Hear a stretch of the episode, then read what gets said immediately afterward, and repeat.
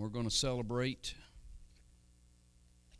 all month long and see what the Lord has for us. Our service times are going to be broken up just a little bit, and we've got to have a uh, we've got a lot going on in the month of December, and I'm excited about this month. I'm excited about what we're celebrating, uh, the reason for our celebration. I'm excited about what's going on in the kingdom of God and in the sanctuary. Amen. Thank you to each one of you all that chose to be in this place this morning, and you are sensitive to the Holy Ghost. And this morning, we're going to step outside our normal discipleship course, and I want to minister what I feel the Lord's been dealing with me for a handful of days on, and try to try to uh, gear up for a brand new year. I I, I don't know about you. Uh, some of you, some people just see one day as another, and one month as the other month, and one year is another year. But for me, I like to look forward to a brand new year, and I like to look forward to a brand new start, a brand new day. And uh, someone said that we're born again every day. What are we going to do with this day? And this morning, it's early morning. It's our morning session, and we have an opportunity to do something wonderful today and experience something wonderful today. Amen. Everybody had a cup of coffee. Everybody feeling good, right? Uh, you're awake and ready to go. Uh, somebody said that before they leave Knoxville, they get two shots of espresso and they're good to Claiborne County. So, uh, is that correct, Brother Remmel? Amen. So, hopefully, uh, you feel like you've had two shots of espresso and you're ready to go this morning. We're going to have a good time in the Holy Ghost. As Brother Morgan already mentioned, tremendous time at NYC. We averaged on children's uh, services and Kids Quest on evening services, we averaged about 225 students, uh, which is quite a few. Uh, anybody ever dealt with one? Amen. And uh, had, had good participation in with the parents and uh, and if you've ever dealt with 225 children, you know that you need good cooperation with parents. And uh, we we we were uh, blessed this this year. Had several get the baptism of the Holy Ghost, and some of them were just uh, you you you get them going and and you can't get them stopped. Sometimes, uh, even after majority of them were picked up, we still had parents in there praying at the altar with their children, and uh, they're they're praying for the Holy Ghost, praying for be blessed. So had a great time, and it's growing going forward, and that's what I like to see. This morning, if you have your Bible, I want you to turn with me to the book of Psalm chapter 11, verse 3. This probably is very familiar uh, to you, but as we start to go into a brand new year, begin to go into a brand new year, uh, I really want some things to be established in all of our hearts, and I think it is in this group that's in here. I want to establish some things into the life of the people that it's okay to come to church when you got a problem. You say, well, that's obvious. I agree. But how often does somebody, when they're having problems or difficulties, stay home from church? Not you, but how often across America do people stay home when they're having a problem? And I want to establish things in our heart to remind us when we're having a problem, the house of God is exactly where we need to be. In this room today, we got very intelligent people, but not one of you are as intelligent as all of us. We need one another. We need this established in our heart. When I'm going through a problem, I got to get to the house of the Lord when things are a little shaky in my world, I got to get into the world where other people are that's got a sure foundation and they're not shaky. Things aren't shaking in their world. I got to get around something stable, something that is going to give me some stability. And I believe that's what the church is doing in this last day. I believe that we are in the last day. I believe that this world that we're living in today is much different than the world my grandparents lived in as they grew up. But we're still the church, and the Lord said, The gates of hell shall not prevail And God's still counting. Think about this. When God wanted to speak to Pharaoh, he used Moses. Whenever he wanted to speak to, to the king of Israel, he would use Elijah. Whenever he wanted to speak to the high ranking government officials of Rome, he would use the Apostle Paul. Today, he's still using people to speak to this world because God still has an agenda. He still has a platform. He still has a purpose for the church to be in this, in this day. If not, he would rapture us home. We have a plan, we have a purpose, we have a motive, we have an agenda, and we need to be busy about the kingdom of God. Today, if you'll stand with me for the reading of the word, Psalm chapter 11, verse 3. It's a question asked by the psalmist If the foundation be destroyed, what can the righteous do? Question. Pray with me this morning, humbling our soul before the presence of the King. God, we acknowledge you as the Christ the Lord. You are the mighty God. You are the everlasting Father. You are the Prince of Peace. Lord, we trust in you this morning that you're able to do exceeding abundantly above what we're going to ask or even imagine or think you to do. Today in this sanctuary, I pray you to open our ears that we might be able to hear, a Thus saith the Lord. Help our hearts to be established upon you, Lord God, with great confidence and trust and walking by you, Lord God, by your word, by faith and not by the sight that we see. God, I pray your blessings on my mouth as you anointed Isaiah, anoint me. God, grant me a word of wisdom and a word of knowledge and the discerning of spirit that I would be sensitive to the Holy Ghost to minister in this sanctuary today. God, we love you and honor you, asking your help, your favor. Let the Holy Ghost move in the sanctuary and your face shine upon your people today in Jesus' name. Amen. You may be seated this morning.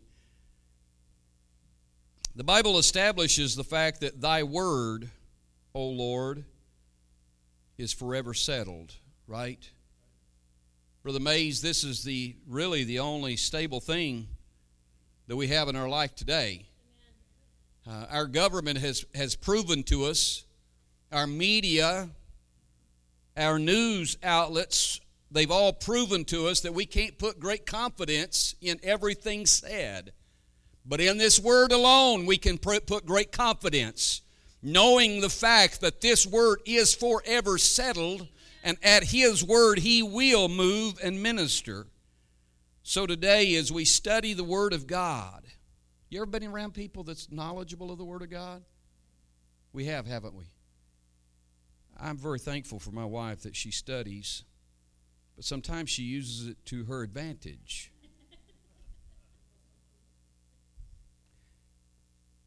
But Jay, I had a handful of stuff, and I hate carrying. I take everything out of my pockets and stuff. I, I don't like being in church with a pocket full of stuff. So, had a pocket full of keys. Had a. I said, "Put, will you put this in your purse?" She said, What if I don't want it in my purse? I said, Well, you know what submission feels like. Amen. Bless God. Thus saith the Lord. I, I didn't add all that. Uh, I said, Well, you know what submission feels like. So she put it in her purse. And uh, she asked me yesterday, day before yesterday, or something uh, about doing something. I said, Well, what if I don't want to do that? She said, Well, you know what submission feels like. I said, Oh, no. I said, I said, You've got this backwards. She said, No. The word says, Submit yourself one to another.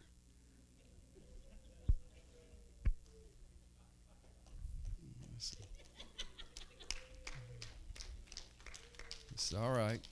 Once we bought them books, no, I'm kidding. Whoa. Over the line. Stepped over the line there. I want to minister to you for a little while about what I feel this world's got to have. Not what they need, what they absolutely must have, and what we are here to present to them and give to this world.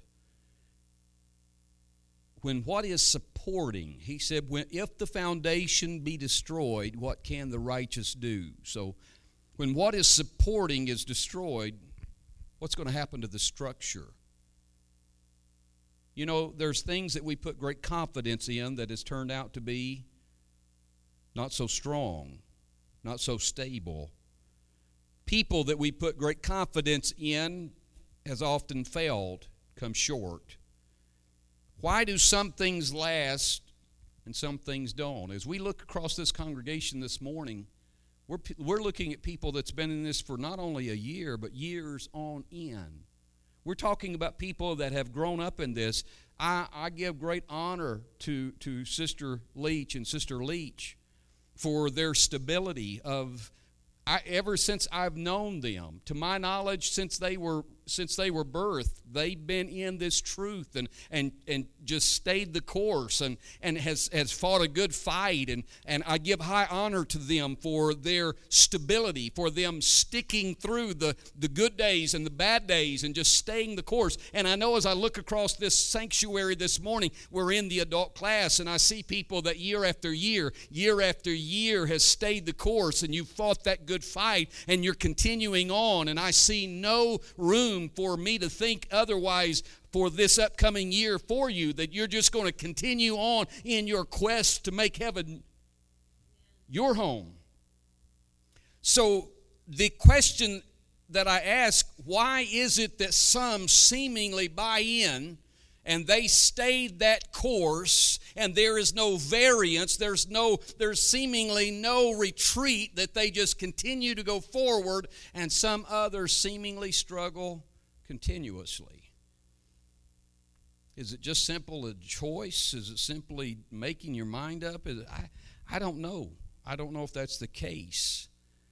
For many people that consider themselves Christians today, not talking about just a local assembly, but many people that consider themselves Christians today, they see little difference between themselves and others in the world that claim no religion when you think about this, we get up of the mornings and we go about our daily routine, and often our daily routine takes us right into the presence of other people that do not have any affiliation or they're not tied to any religion, nor do they claim to be religious. So we're interacting, we're bumping shoulders, we're in the presence and if not careful, we will buy into the fact that we're going through the same problems they're going through. We're facing difficulties as they face. We have the same boss. We have the same paycheck. We have the same life. We everything. And if not careful, we will look at this and we will see very little difference in our life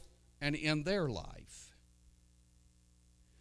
As you age, as I look around and I, am thinking differently in my 50s than I was in my 30s or in my 20s. As you age, you begin to look below the surface. You begin to realize that much of life is about platforms and agendas. And I realize now that CNN is just, not just trying to present a news program and give you the current news of the day, they've got an agenda. It's not simply checks and balance in our government that we've got Democrats and we've got Republicans and we've got this and, and we've got that. No, there's agendas and there's platforms and there's, there's a motive behind the things that is presented. I was talking to someone just the other day and they were talking about an individual that's in the apostolic ministry or in the apostolic movement and they are in the, I think they said they were in the CIA and they were making mention that what is released to the news agents and what is released to the American people is exactly what they want to be released. In other words, they're only giving out information that is going to promote or give you the information they need you to have. So much of what life is about, what we see on the surface, is what someone wants us to see. But if you and I will step back for a moment and we'll look a little deeper and we'll dig into this and get just a little bit below the surface, we also understand that Satan has an agenda and God has an agenda. And people were right in the middle of that agenda. We are, people are the most important thing on planet Earth. We got to get a revelation of the fact that Earth itself Heaven itself, all of nature, seasons, plant life, animal life, everything was created for man, for me, for you. We're not created for this world. This world was created for us. And I believe as good parents want to present a, a sanctuary setting for the baby that's going to be brought into this world. And they wanted everything just perfect. I believe God created a sanctuary. I believe that He created a garden. I believe that He planted everything that was good for sight and for food to nourish His prized possession, His prized creation that was man. We're caught in the middle of this agenda of evil versus good, if you will. So, the very reason all that you have around you that you see is here is because of you. It's because of me. Solomon said, the found, If the foundations be destroyed, what can the righteous do? I want to read that from the New Living Translation. Verse 3, it says, The foundations of law and order have collapsed the foundations of law and order have collapsed. What can the righteous do? My mother was born in the 20s. We're getting ready to go into 2020. How different is this world than her world? The foundations of law and order have collapsed. Now, this was the psalmist thousands of years ago writing this. Could he be looking into our day when things that was stable at one point is no longer stable? I'm not, I'm not preaching a gloom and doom. I'm ministering to you the fact that the church is needed today in such a way that we cannot fail God in this hour that we're living. He's established me for this day. He's established you for this day. You weren't born in the 20s, you weren't born in the in the 1800s, you weren't born in early Christianity, you weren't born when Paul and Peter were preaching this gospel. You were born for this day. And as David served his generation, and he went on to be with those that, that, that passed on into the new life, so you are born for this generation, and we are here to serve the Lord in His agenda for this day that we're living. People may forget what you say, they may forget what you do, but people will not forget how you make them feel. And this morning, I want to help us as a church body realize we're here for a purpose. This sanctuary is designed for a purpose. We're here for an agenda. We're here, as Jesus said to, the, to Mary, I must be about my Father's business. I'm going to do my part. When Peter said, You're not going to the cross, he said, Get behind me, Satan. As Judah came, or Judas came to kiss him, and he said, Betrayest thou me with a kiss? And he called him friend. Why? Because his friend is helping him get where he needed to be, and that's on a cross so he could give his life that we might have life we need to understand that there is a reason for the church body to be here today, and we need to step in and embrace the ministry that God has called us to and use the talent and the abilities that God has given unto us to further the agenda, to further the kingdom of God, to be busy about the kingdom, about the agenda, about the business God's called us to. The foundations of law and order have collapsed what can the righteous do? Some of you all are in public education.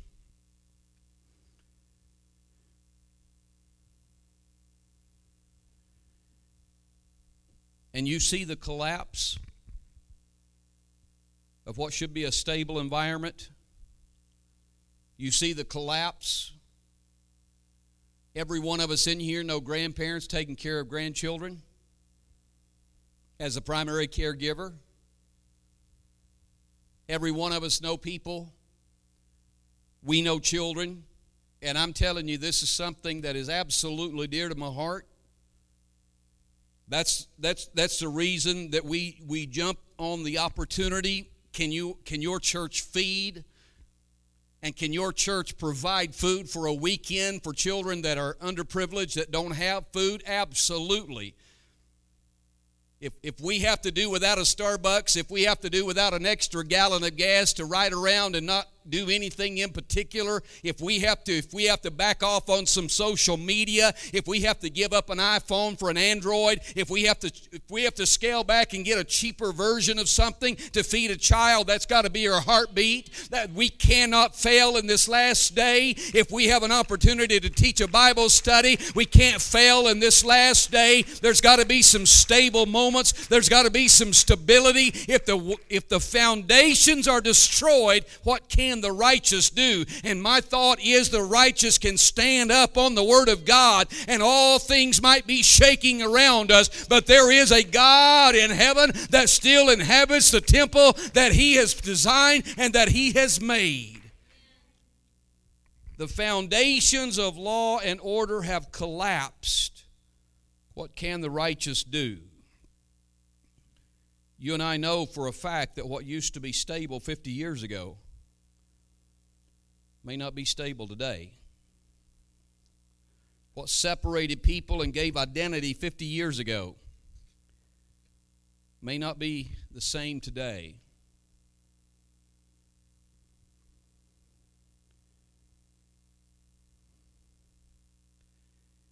You, you can ask my daughters that I'm a, I'm, a, I'm a stickler on some things. And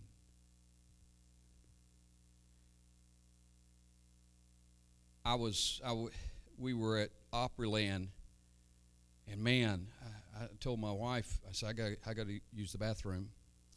So I went to where men's and women's were, and the women's, man, they was backed out. I just praise God I'm a man. I mean, it just, it was backed out. I, it was a big line. And I walked into the men's bathroom, and I noticed a guy standing there and he had a maybe a six year old little girl with him. And my thought is, man, I understand. I get it. This little girl's about to use the bathroom on herself. She can't wait. My thought is cover those eyes. Put your hands over her eyes, her ears. Man, if you're going in there, make sure there is nothing. That's my thought. That's his daddy thinking. Man, my little girl, may, maybe she has to go, but she's going to have eyes covered. She's going to have ears covered. We're going to walk in here. She's not going to see anything. The little girl was standing there. And, and as the stall opened, he took the little girl in for her to use the bathroom. And then he said, You stand out here and let me use the bathroom. And I'm thinking, no, no, no, no, no, please, let's take this little girl back out to somebody else. And, and hey, my wife's a good wife. She'll stand right here and she'll take care of your baby. She'll never, uh, everything be all right. That's my thinking. I'm standing there washing my hands, getting ready to walk out, and I hear a woman's voice. And a mother walks in. And he said, oh, We're finished up. We're, we're leaving. She said, I can't wait and she's there to use the bathroom.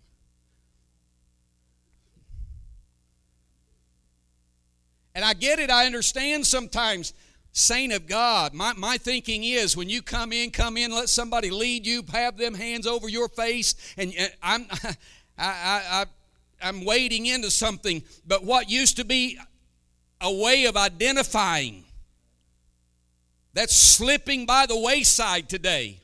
If the foundations of law and order are destroyed, what can the righteous do? We've still got to hold up a standard. We've still got to hold up the banner of God. We've still got to rely on the Word of God. This world may not see, they may not blush, they may not have a problem, they may not care, but the saint of God that's been baptized in the power of the Holy Ghost has still got a foundation that we've got to rely on, we've got to hold on to. We understand today we're dealing with a non religious philosophy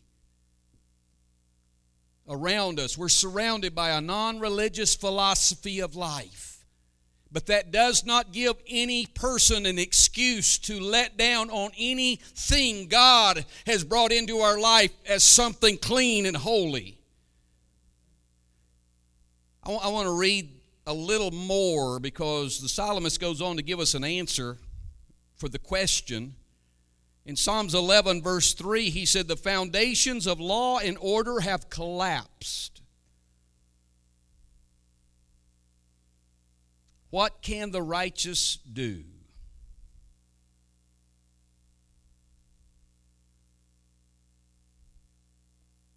Verse 4 But the Lord is in his holy temple. The Lord still rules from heaven. He watches everyone closely, examining every person on earth. The foundations of law and order have collapsed. What can the righteous do? Do we understand that in the day the temple was built, where it be Moses' mobile or Solomon's great temple, everything about that was considered holy. From the cups they used to the utensils to everything in that. Did you know that whenever they took the ashes from the altar, those ashes were holy. Nothing common about the temple. Amen? Nothing common about the temple. I need somebody to get an understanding this morning. The Apostle Paul comes along a few thousand years later and he said, Hey, do you not know that you are the temple of the Holy Ghost? And we got to get a revelation in our mind and we've got to have the mindset today there is nothing common about me.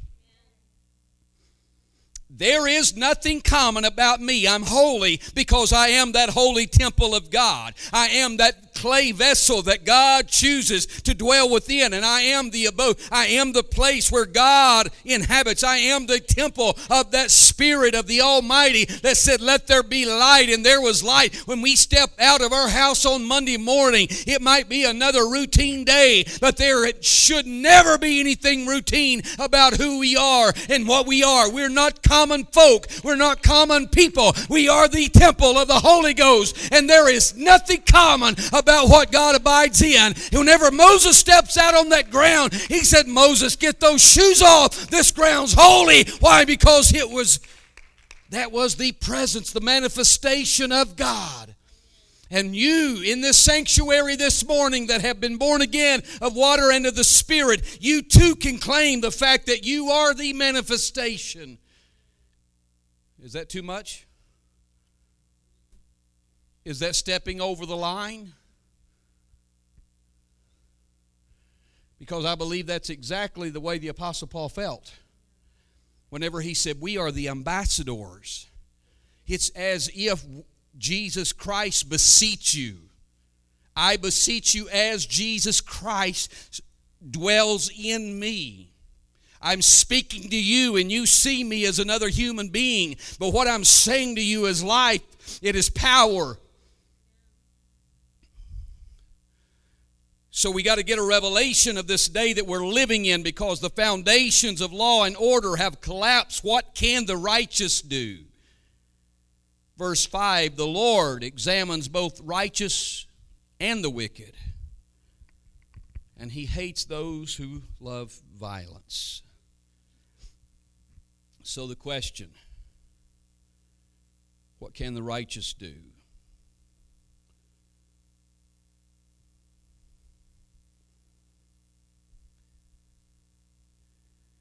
the reply must be given the Lord is in his holy temple.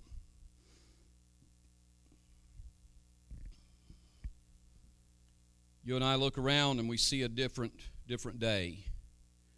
We're dealing with children that have different problems maybe than what you and I grew up with. But we are to, here to help them. We're here to stabilize. We're here to give something that is a sure foundation, present it in such a way that it challenges them every day, that challenges us every day to be more like Him because we're surrounded. Amen. We're surrounded. And sometimes when we come into the sanctuary, Simple, simply having a song makes us feel better already. Simply going through basic scriptures, just a simple lesson, sometimes charges us and makes us feel so much cleaner and so much better that we walk out of the sanctuary. Was it anything great or deep or, or something we never heard before? Probably not. But simply being in the presence of God's people and being under the anointing of the Holy Ghost and hearing the Word of God being read sometimes makes us feel better about ourselves than when we walked in. And we need to remind ourselves I'm the light of the world today, I'm the salt of the earth today.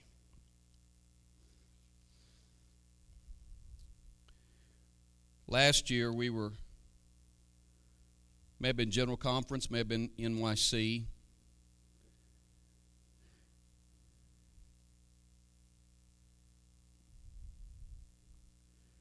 A gentleman came up to drop a child off for Kids Quest. One of the ladies working with us in registration made a comment. And we're dealing with people going to church. We're dealing with people that have paid good money to be in the presence of God and hear the voice of God. And he got very, very upset and acted in such a way that was not nice at all, not pleasant at all. Uh, he was upset and he was very vocal about the fact I'm upset. And as leadership, uh, you got to rise above some of the things that other people are doing. Because one person can be ugly doesn't give me the right to be ugly. And so we take the high road. We try to resolve the issue. We'll try to back away as much as possible. Rules are still rules, and life's still life, maybe, but somewhere, and, and the lady took, the, took a back seat and stepped away and, and, and realized he's having a bad day. Went on about her business. Year changed. Back NYC this year gentleman walks up to this same lady. She's working with us again this year. He said, Do you remember me? And I don't remember her exact response, something to the effect, I think you're the one that I made angry. And he said, I was having a really bad day. I apologize to you. I, I want you to forgive me. I shouldn't have acted like that. I apologize. And sometimes how we present something and if I could speak to you as I would a leader or someone in leadership, sometimes you've got to let people vent and you've got to let them be however they're choosing to be for that day and, and step back. And, and a, good, a good rule of thumb that I learned when I was in business, whenever I worked at the dealership as one of the managers, the owner of the company would tell us you let people vent, do not engage them. You let them vent if they continue to vent, you give them the option of leaving or calling the, calling the law. You don't engage them. This is not your fight. This is not your battle. You give them the option. You can either stop, you can leave, or we will bring somebody in that will help you stop. So, whenever we're engaged in this world, somewhere we got to remind ourselves I'm still the light of the world. I'm still the salt of the earth, and I've still got to lay down at night and realize I, I did everything in my power to be a peacemaker. I've been everything I could do to make this resolve and, and be able to walk into my bedroom at night and lay down at night and say, This is okay. What can the righteous do? One thing that we've got to take into consideration wherever you are this morning the Lord still in his temple. Is that all right? Wherever you are this morning, whatever you're dealing with, the Lord's still on the throne. And you've got to remind yourself daily I am the temple of the Holy Ghost. And God's still in his temple. God's still in his temple. This is the temple of the Holy Ghost. God's still here. As we begin to look at this question and, and look at the statement in verse 4, I want you to consider the personality or the attributes of God given to us in the book of Revelation because the book of Revelation lets us know that He is omnipresent, right? So, whenever you're going through a struggle, you're going through the battle, you're looking around, and everything you thought was stable is now crumbling. Everything you thought was going to be there for you in your old age is now gone. Everything you thought this is stable it may not be so stable. You got to take into the consideration my God is omnipresent. Wherever man goes, the Lord is in his holy temple. Regardless of what I see today, regardless of what I experience today, regardless of what I hear today, my God is still in his holy temple. The book of Revelation reminds us that he is omniscient.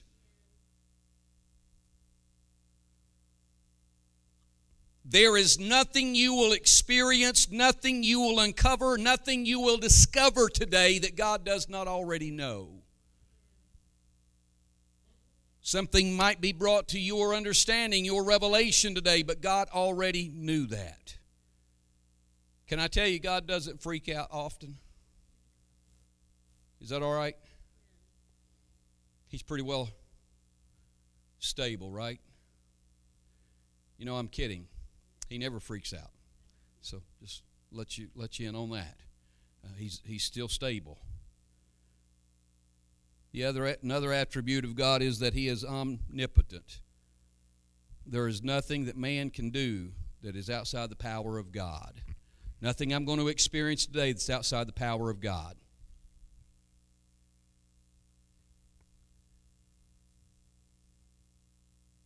I'm wanting to encourage you today to stay the course.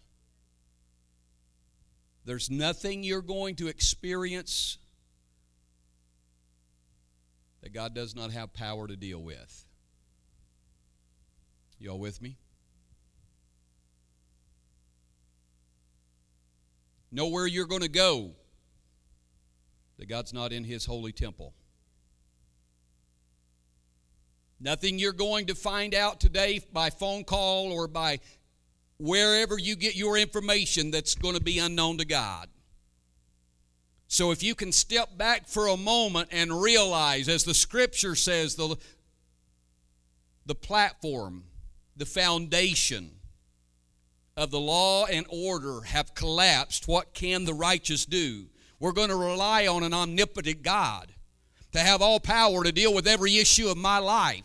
I'm going to I'm going to rely on an omnipotent God that is able to secure me and keep me able to do exceeding abundantly above what I would ask of him to do. I'm going to rely on a God that knows everything I'm going to face not only in the moment but in the future. My God's already got a plan for my tomorrow regardless of what I'm going to go through today. My God is living already in my tomorrow. You know, many people cannot live uh, their dreams because they're living their fear. Amen?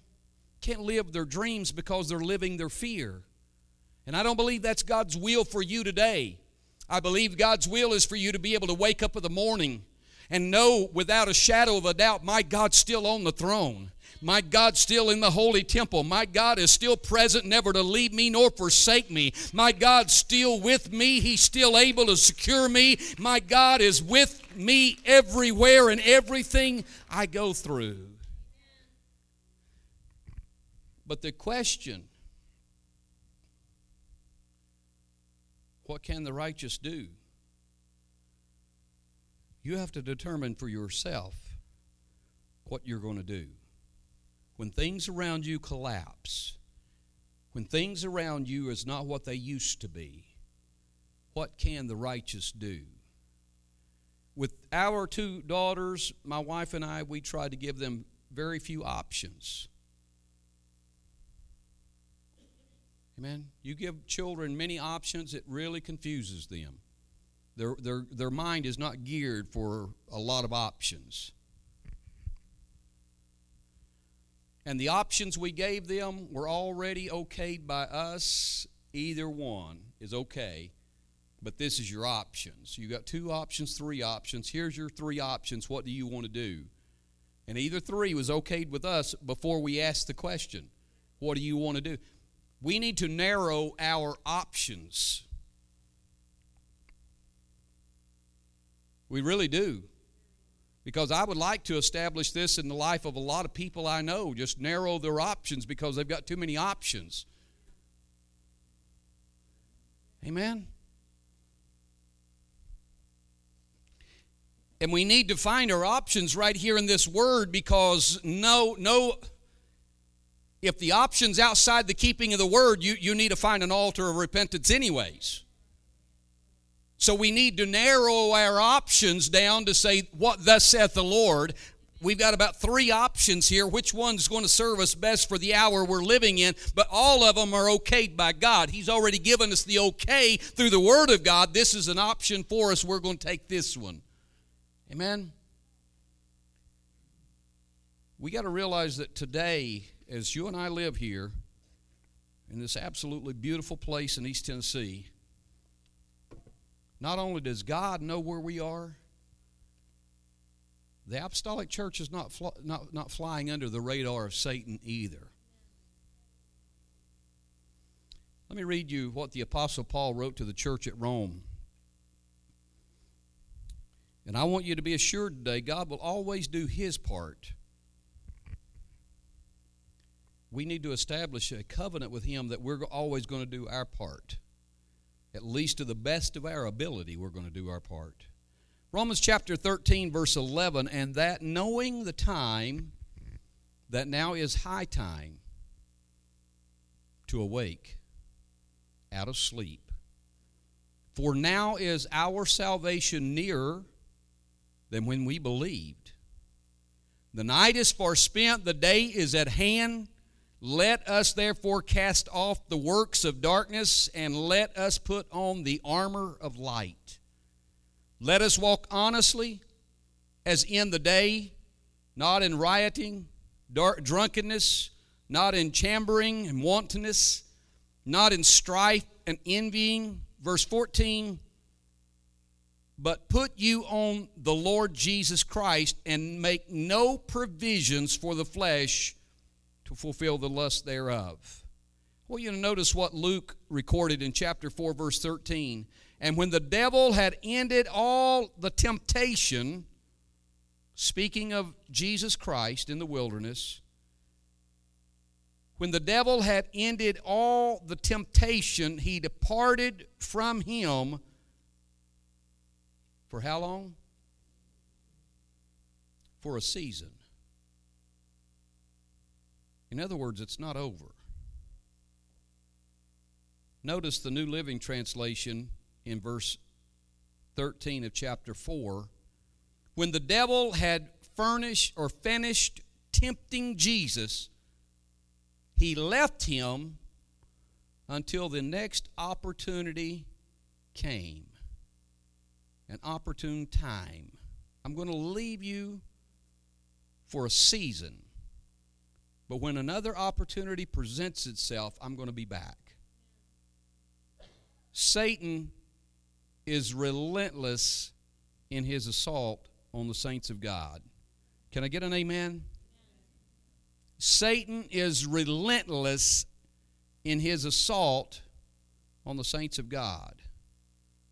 And here's the deal that I tried to present before to you before. You cannot see yourself as common.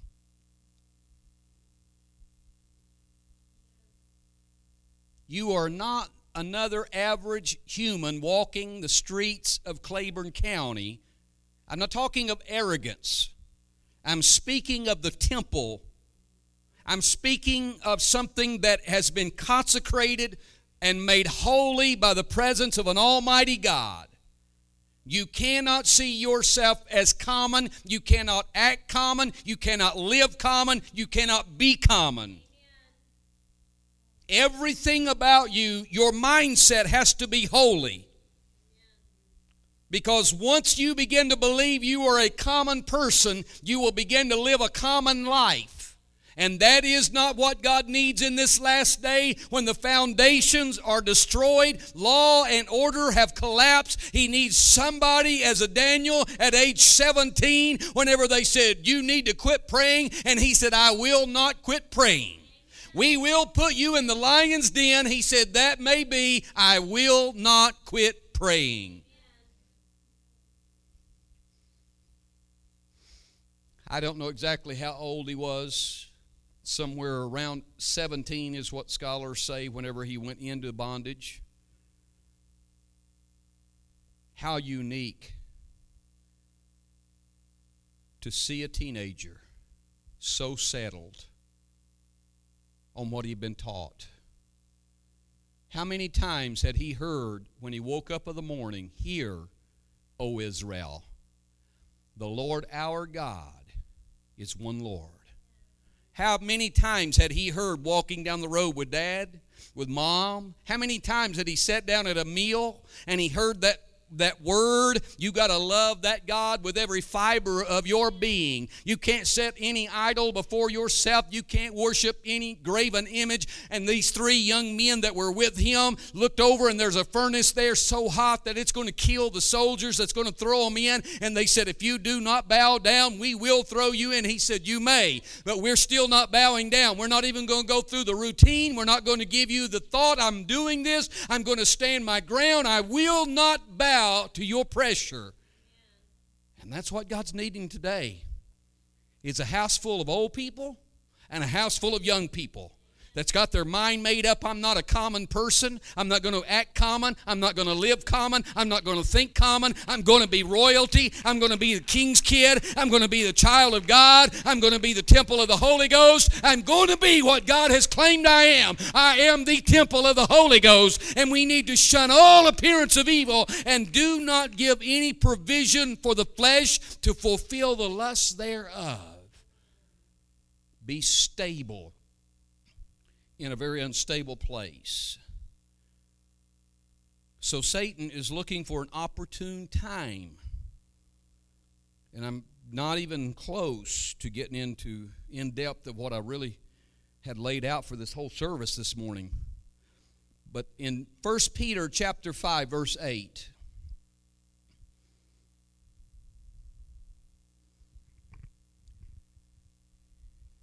Your children your grandchildren, your great great grandchildren, if God tarries, people that we've never met, people that we will never see, need this in our life today for you to be sober.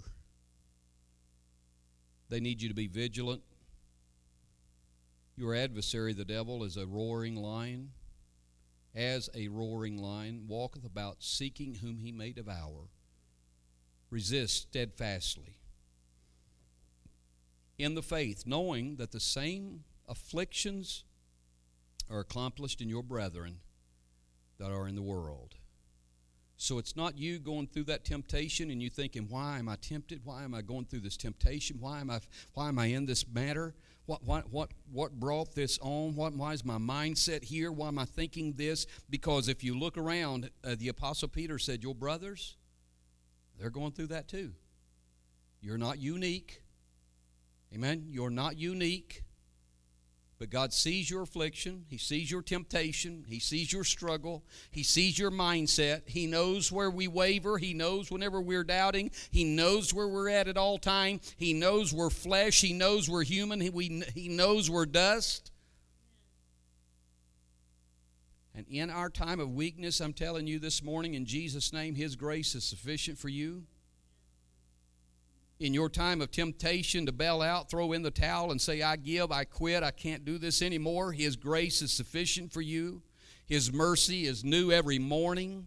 He's here to help you through this day and see you into your tomorrow. He has a plan for your life. He wants you to live your dream. He wants you to trust Him in all aspects of life where you step out and begin to live as if God has already done this.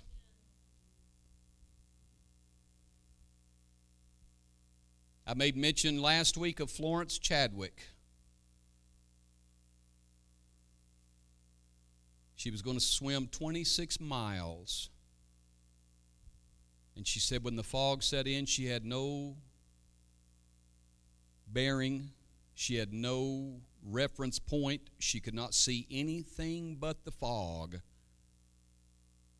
And unbeknowing to her, she had swam 25 and a half miles of the 26 miles she needed to swim.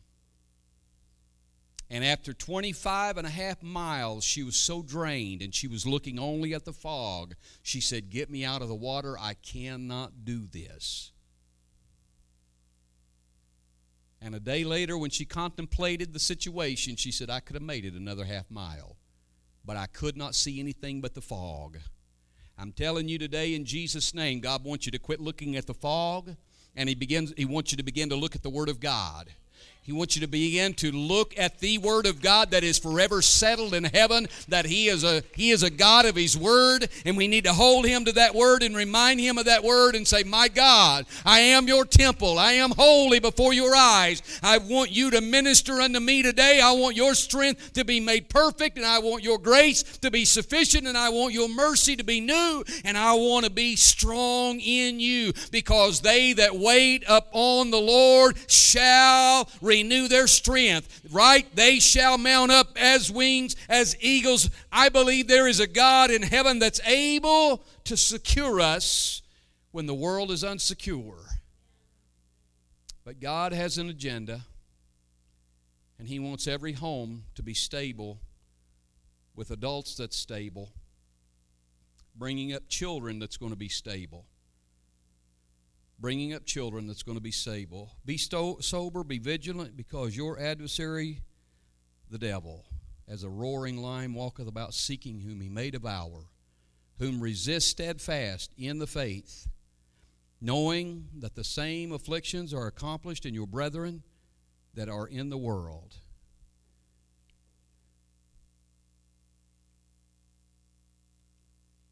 When Jesus Christ was going to the cross,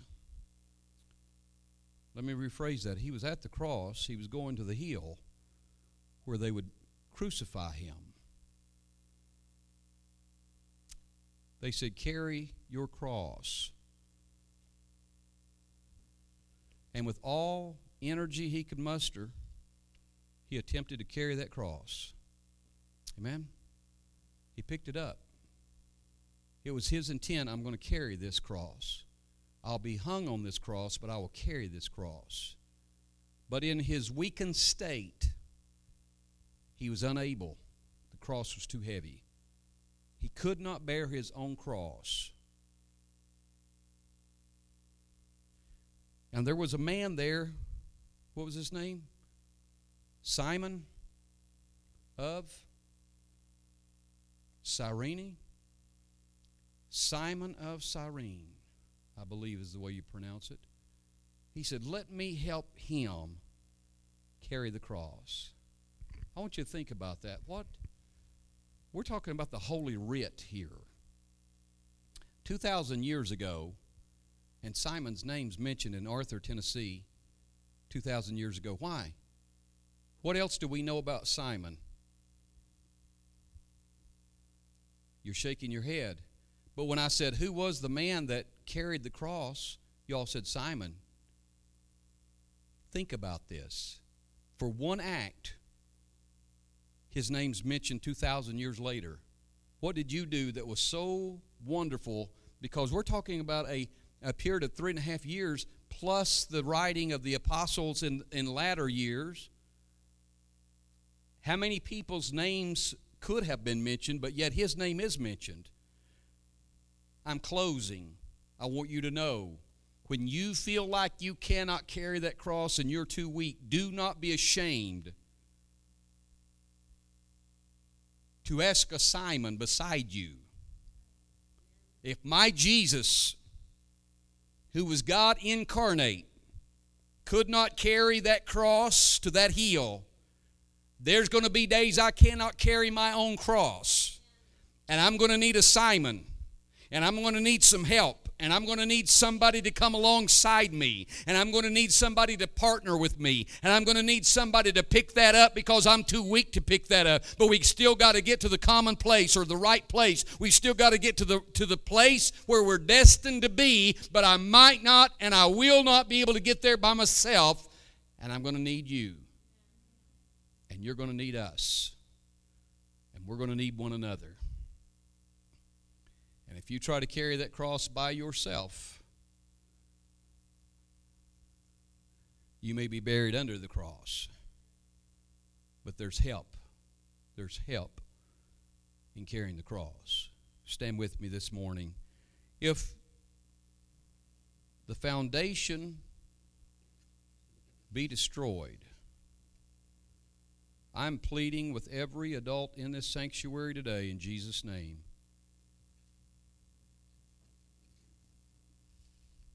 Be stable for another generation. Be stable for that young person that's going to look at this church and they're going to experience something they've never experienced before. A young man went to Tiger Mart. Is that the name of that store? Say it again.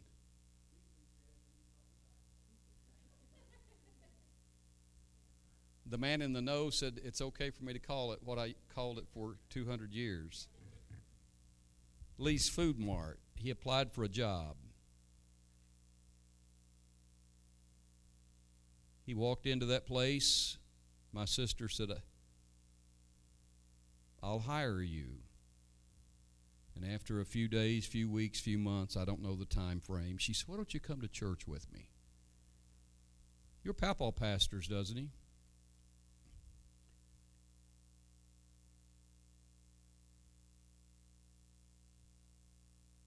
As he came into this sanctuary, what if I can remember correctly, he told me that he felt something he had never felt before. Is that right, brother?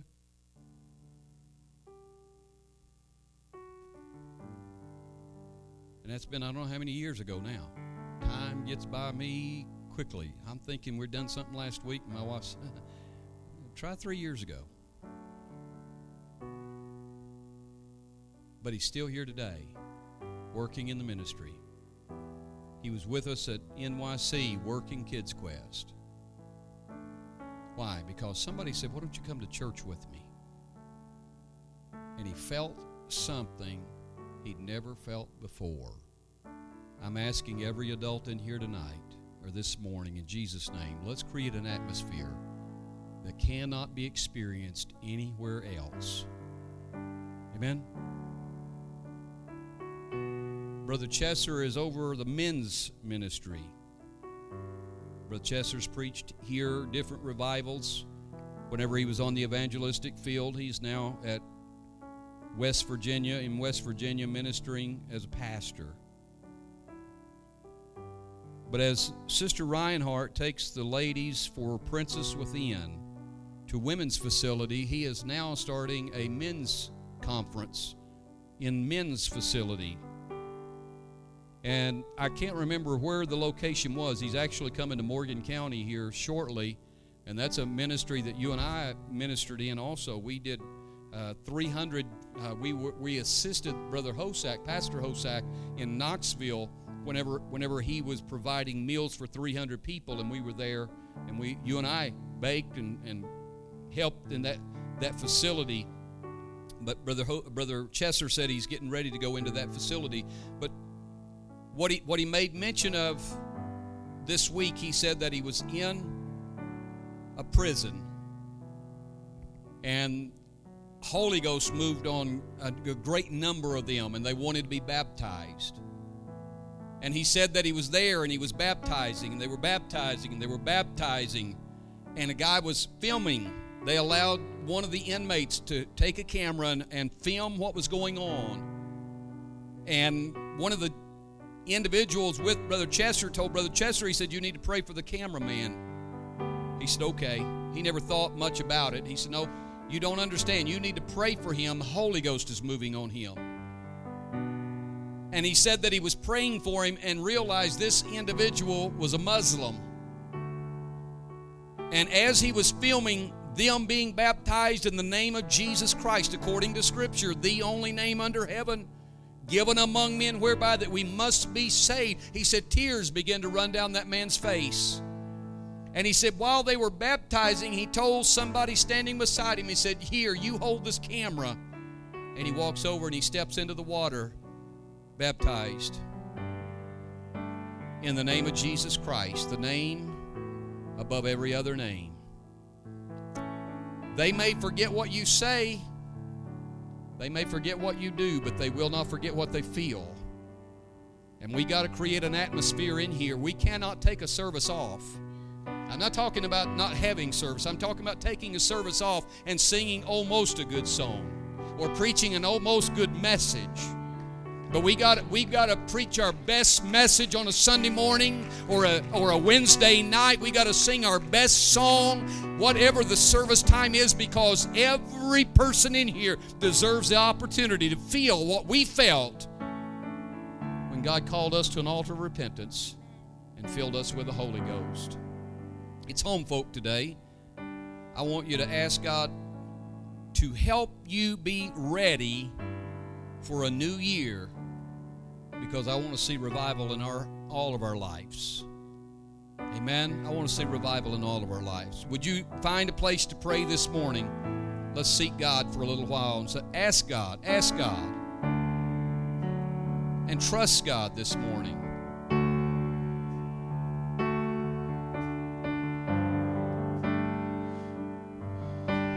Father, we love you. God, I'm so thankful to be surrounded with such great people men and women that are holy, men and women that are consecrated, men and women that are sold out for the cause. God, in the name of Jesus, I want you to reassure every heart. I want you to establish a covenant with every individual. God, I want you to help all of us see the value, the importance of what you called us to do. God, in the name of Jesus Christ, let us walk together in unity, walk together in one accord, and see a revival in every life. God, we love you this day. We thank you, Father, for the morning you've shared and the ministry you've called us to. You're opening doors that have been closed.